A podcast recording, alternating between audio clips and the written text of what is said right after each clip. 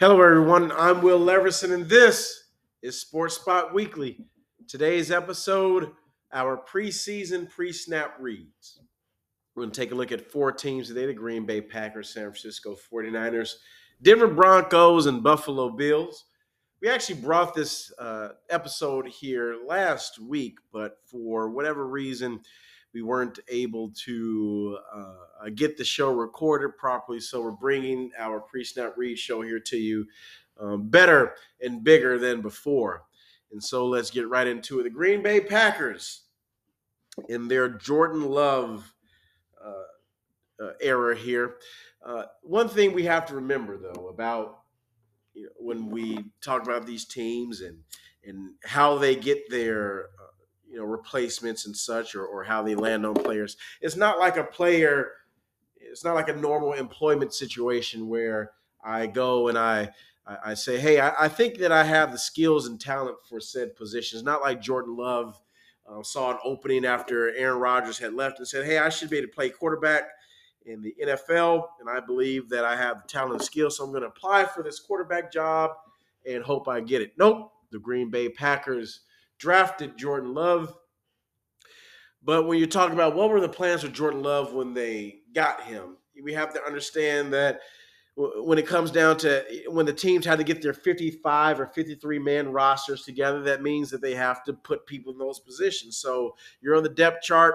You have Aaron Rodgers. You need a backup quarterback. Through the draft, you acquire a guy, and there you go. Now Jordan Love is on your team and you, as the Green Bay Packers, did not make a business decision prior to Aaron Rodgers' uh, seemingly unceremonious exit from the Packers this past off season. The Packers did not, for the sake of their business organization, make the best decision. The Packers held on to Aaron Rodgers because they were not brilliant enough to make the decision to part ways with him before this season. Aaron Rodgers was on that team, I would say, about six seasons too long, but certainly he was on that on there about three years too long. They should have parted ways with Aaron Rodgers um, at the uh, in, in, his last iteration of, of of the MVP Aaron Rodgers. Those back to back MVPs, he should not have been playing for that team. But because the Packers, as an organization, and they are in a state that by committee does not make hallmark trailblazing decisions. It is just business as usual. You grow that conversation out from there. And we look at how the ownership structure is of the Packers. They are folky and and and, and have the novelty enough to where their ownership structure is all the fans in the state of Wisconsin. They own one share of the Green Bay Packers. So before you were a player on the team and have signed, you're going into a business situation that is unlike any other team in professional sports.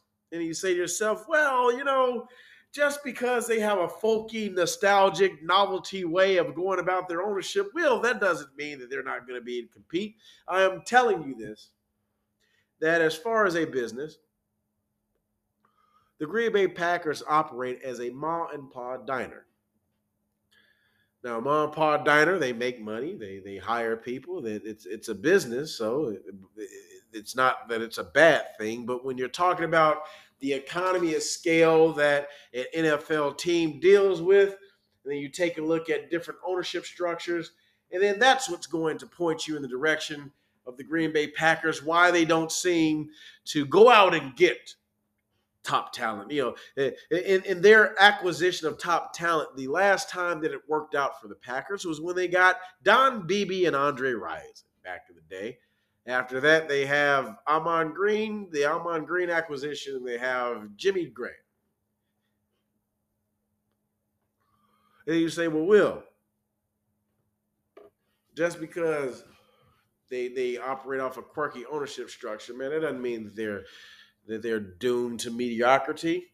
Uh, actually, it does. If you're not able to compete with other people in the same space that they are competing with in any business segment, you're not going to operate the tops. I am telling you that church is chicken as a chicken franchise. They sell chicken, right?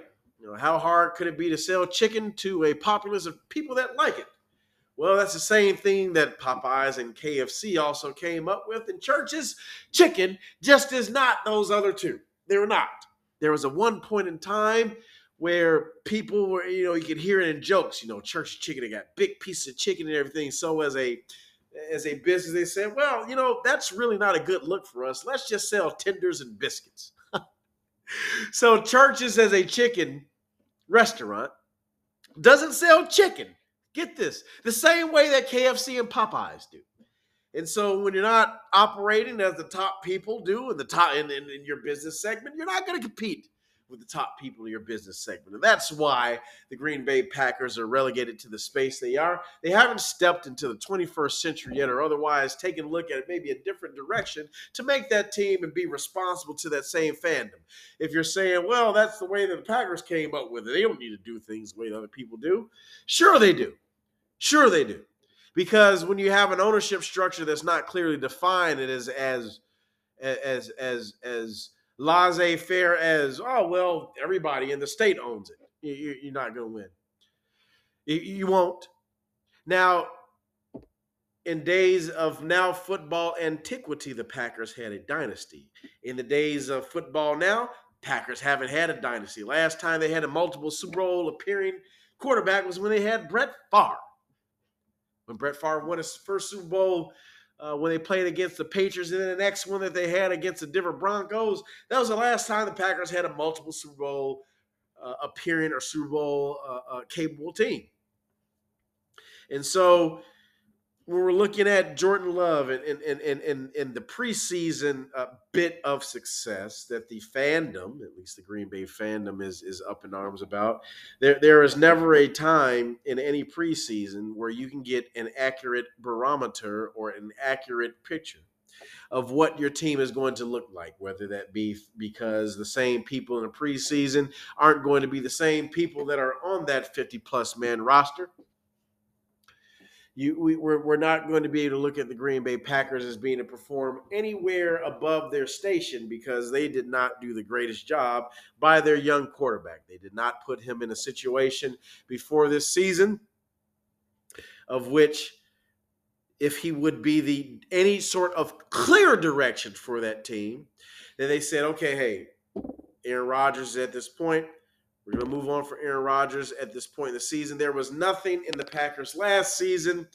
that pointed to them being in any position to make the postseason or to make any sort of drive that wasn't already apparent in the first six to eight games of that season. And then their season ended unceremoniously on a loss to their division rival, the Lions, where the Lions had to, uh, they were try, also trying to make the playoffs, had played well last season, played the Packers well. Um, handed, handed Aaron Rodgers one of his worst losses that he's had uh, there as a Green Bay Packer. And so it's just one of those things where uh, this upcoming season is only going to go as far as the Packers' indecision at their new quarterback uh, position they didn't do the best job by Jordan Love to put him in a position where they could really gauge his ability to play those meaningful games during the regular season. And so it's not saying that they that he's not going to win any games. It's just saying that they didn't do the best by that same fandom, by that same folky ownership structure to to field a quarterback that's tested out there.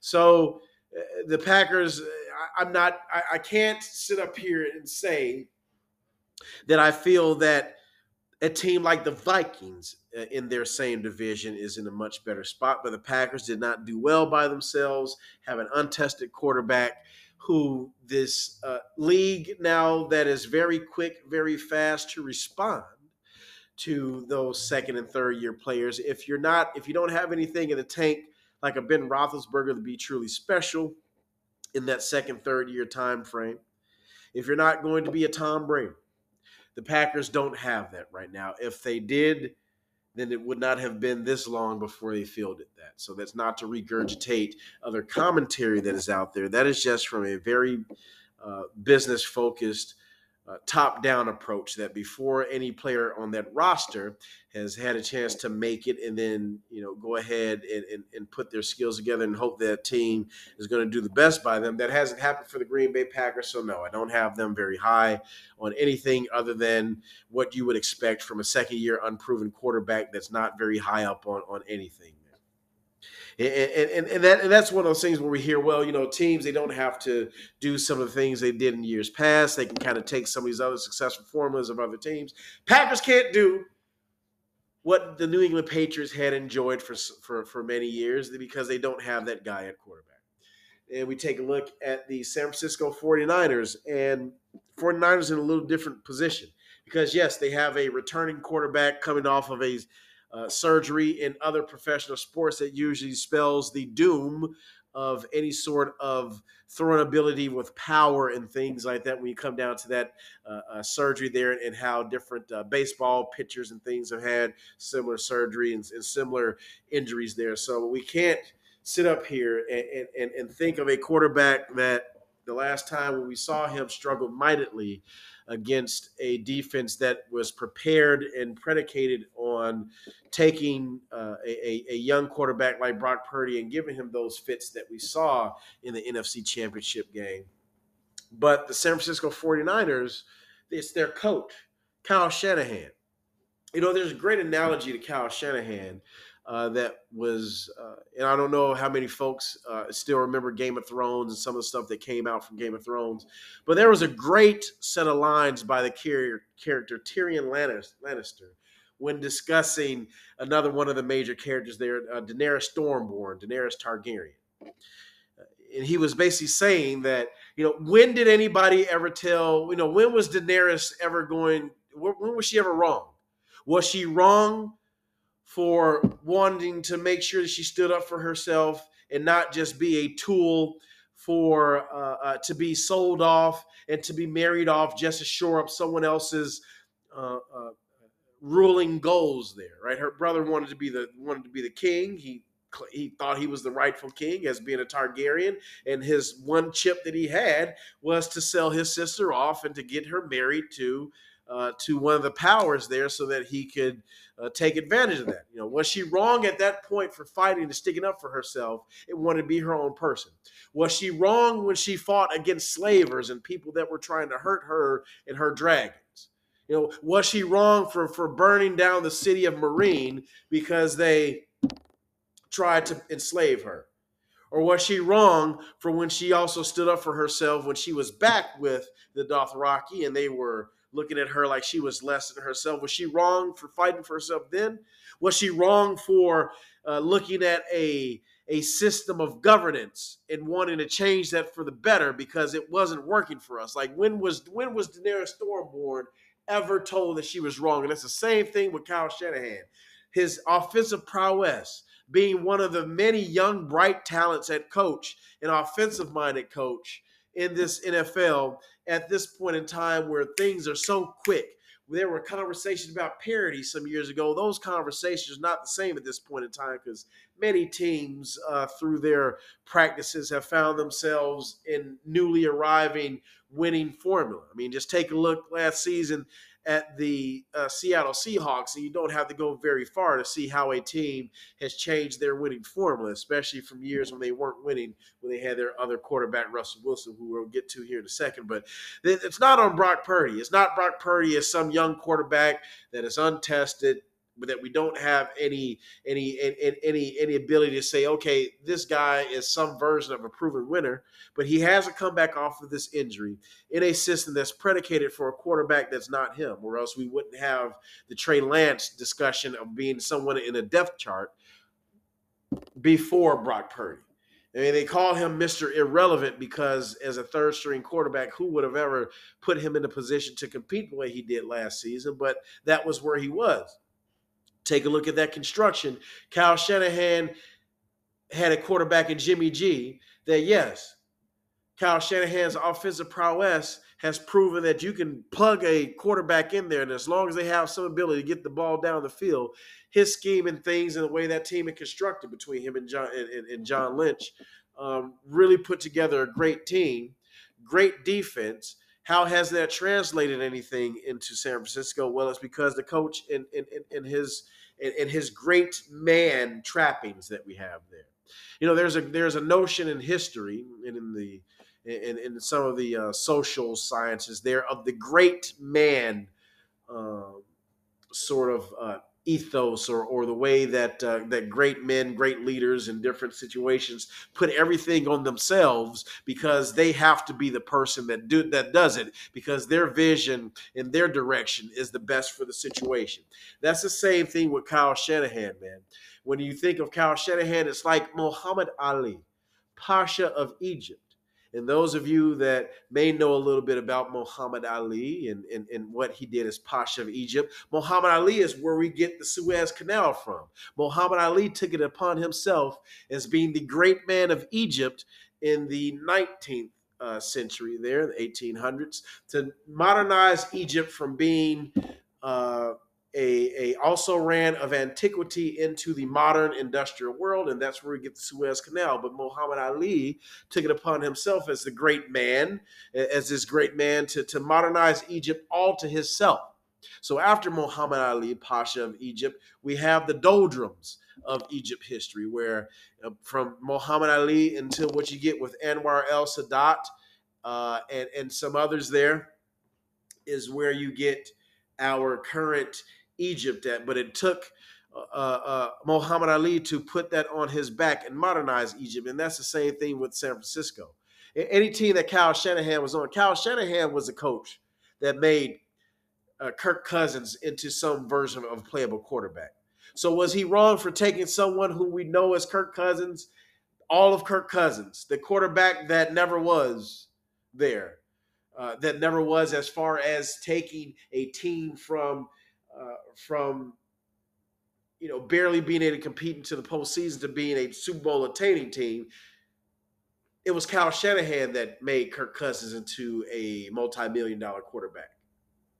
It was the same Kyle Shanahan that went into a situation in San Francisco and took where Garoppolo was, where the direction that New England saw him in, of course, Jimmy G wasn't going to be to replace Tom Brady, but he has some playability. You get with Kyle Shanahan, and boom, there you go, hit maker there.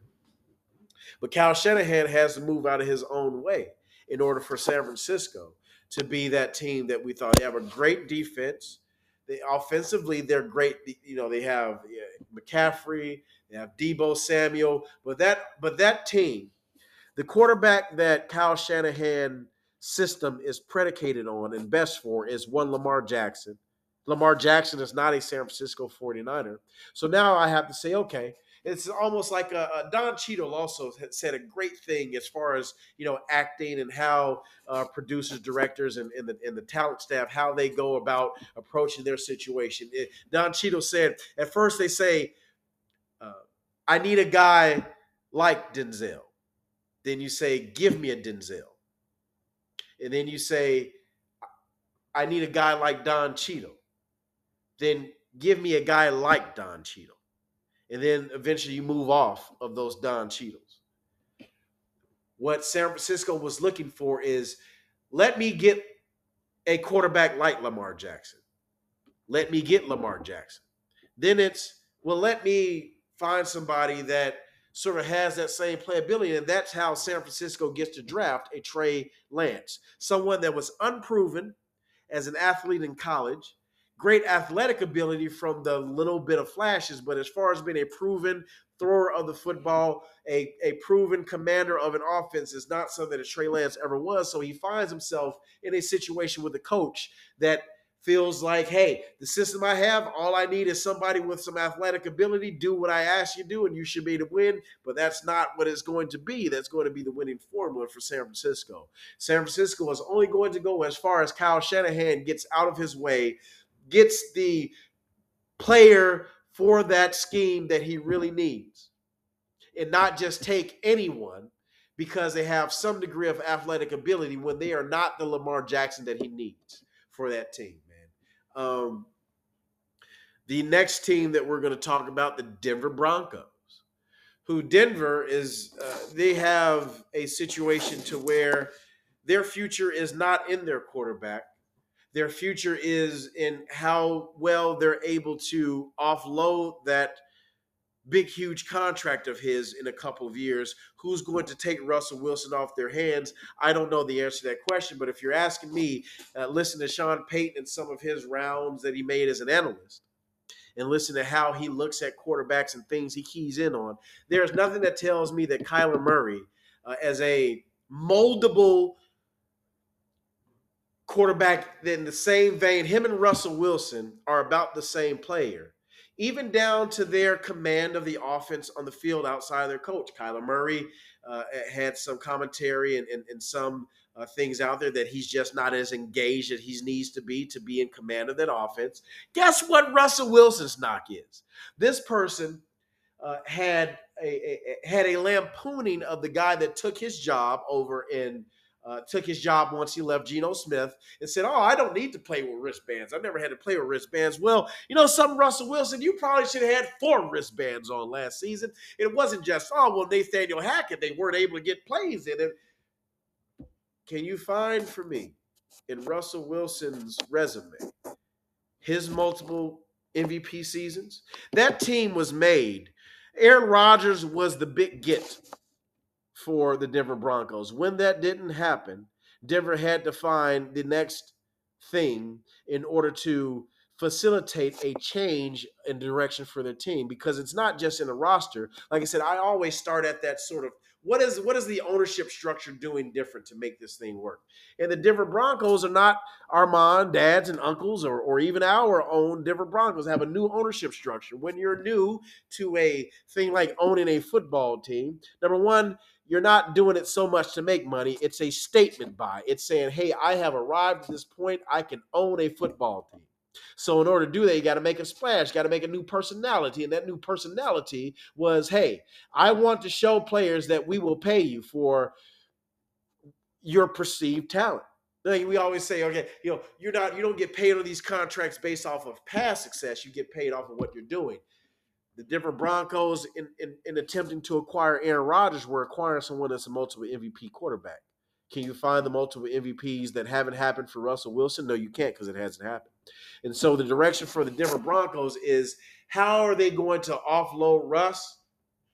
And what is Sean Payton's next project that he's going to have as the head coach of that team, which takes us into the last team that we're going to talk about here. We only got 30 minutes here, but um, the Buffalo Bills, when it comes down to that team and where when we're taking a look at Josh Allen, right? And we're saying he has all this ability in the world. You know, he's you know he runs the ball well, he throws the ball well a championship hasn't happened for the Bills because there is something missing in Josh Allen's gameplay, and it is in decision making. When a quarterback has to run, there's one or two reasons why that happened. It's a design run or the play broke down.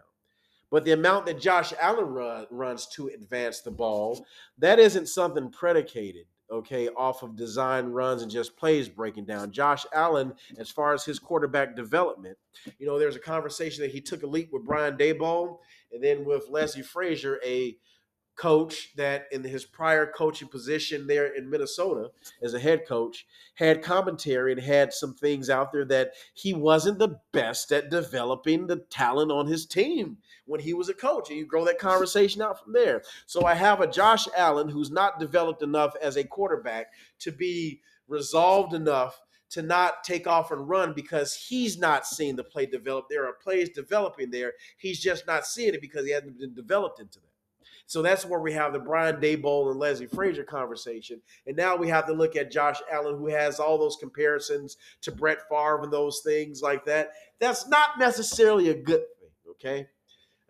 I, get it. The old gunslinger able to get that ball there is also the same old gunslinger that threw more interceptions, which by committee put those Green Bay teams in much less of a winning uh, a winning uh, solution there because they're now having to overcompensate without having one of those all-time great Ravens, Bears, uh, Legion of Boom defenses. Did we ever start a conversation with Aaron Rodgers' time with the Packers that, oh man, he's got man a premier defense? No, we looked at his playability And when we looked at what he's doing there, Aaron Rodgers still had to be developed. Aaron Rodgers, when early on in his career, you, the knock against him was he used to hold the ball too long, being a mobile quarterback and wanting it and wanting to wait for things to develop instead of Aaron. You've got to throw guys open. You've you have to be resolved in being the quarterback and not having to make so much stuff happen. That's what Josh Allen's problem is. So until the Buffalo Bills fix his decision making, there is no. Josh Allen is not Justin Fields. He's not Jalen Hurts. Okay, he's not Tim Tebow. He's just because he has an ability, being a big dude, being a hard, you know, big body. You know, Ben Roethlisberger was very hard to bring down too. Sometimes he'd have to scramble for a couple yards, but Ben Roethlisberger was resolved in being the big, tall Big Ben in that pocket, standing, throwing to guys that are open, letting plays develop. So when we come down to somebody who makes decisions, makes mistakes like Brett Favre, the guy that threw the most interceptions, and then we say, well, why aren't the Bills in that same situation? Because until they lessen his mistakes, until they get Josh Allen to be resolved and not spend expend so much energy advancing the ball, running the ball, that's where the Bill success is going to come. Until Josh Allen settles down, and then you have the Stefon Diggs conversations and things like that that we have here of late. Okay, Stefon Diggs as a receiver is not just saying these things because he's a diva and, and he needs the ball more. You know, the, the the the notion that he's unhappy at this point in the Bills' lack of a championship attainment is the same thing that he, as a receiver, had to endure when being paired with a quarterback like a Kirk Cousins. So Stefon Diggs, the you know the the information that came out is that he's not happy in Buffalo. How could you be? How could you be? You're a Stefon Diggs, and you have a quarterback that is running the ball more frequently than he is allowing the players to develop and passing the ball. So until that happens for the Bills, the Bills are only going to go as far as far as they develop Josh Allen into a more comfortable thrower of the football in situations that he does not need to run and take off in. So I have the Packers are going to only go as far as what they're planning for quarterback is, okay? Then I have the San Francisco 49ers are only going to go as far as their coach getting out of his own way and finding the quarterback that he needs to run that system. I remember Bill Belichick and Bill Parcells, they had this in their 30 for 30 where Bill Belichick said the, the, the thing that he learned from Bill Parcells is how Bill Parcells has his guys in his mind for a system. And so it's different when you're Bill Parcells. You have a Lawrence Taylor on one side of the ball that's able to imp- impose himself and things. But in lieu of having a Lawrence Taylor, the San Francisco 49ers are only going to go as far as what Kyle Shanahan is able to find in the quarterback that he needs for the system that he runs. And then we have the Denver Broncos, whose future is where do they part ways with the Russell Wilson experience? And then I have the Buffalo Bills that until they develop Josh Allen into a more comfortable thrower of the football, they are not going to mitigate those mistakes. He's going to keep throwing interceptions. He's going to keep that comp to Brett Favre, which is going to keep the Buffalo Bills from those mistakes that he makes with throwing those interceptions, having to uh, uh, uh overcompensate for that, and without having a scoring defense, that's not going to happen. Hasn't happened for any quarterback. Can you find me the Trent Dilfer Super Bowl that until he had that – uh, all-time defense that he was winning a Super Bowl? Can can you find it because it, it doesn't exist? And so we've got four teams, four different championship hopes. Some of them are just trying to, you know, salvage what they are moving forward. Some are needing to win in a hurry. Uh, and we appreciate everyone for listening to the show. That, that's uh, Sports Spot Weekly here for this week. I am uh, your host, Will Leverson. Thank you all for listening. And please be safe and please listen, like, and share.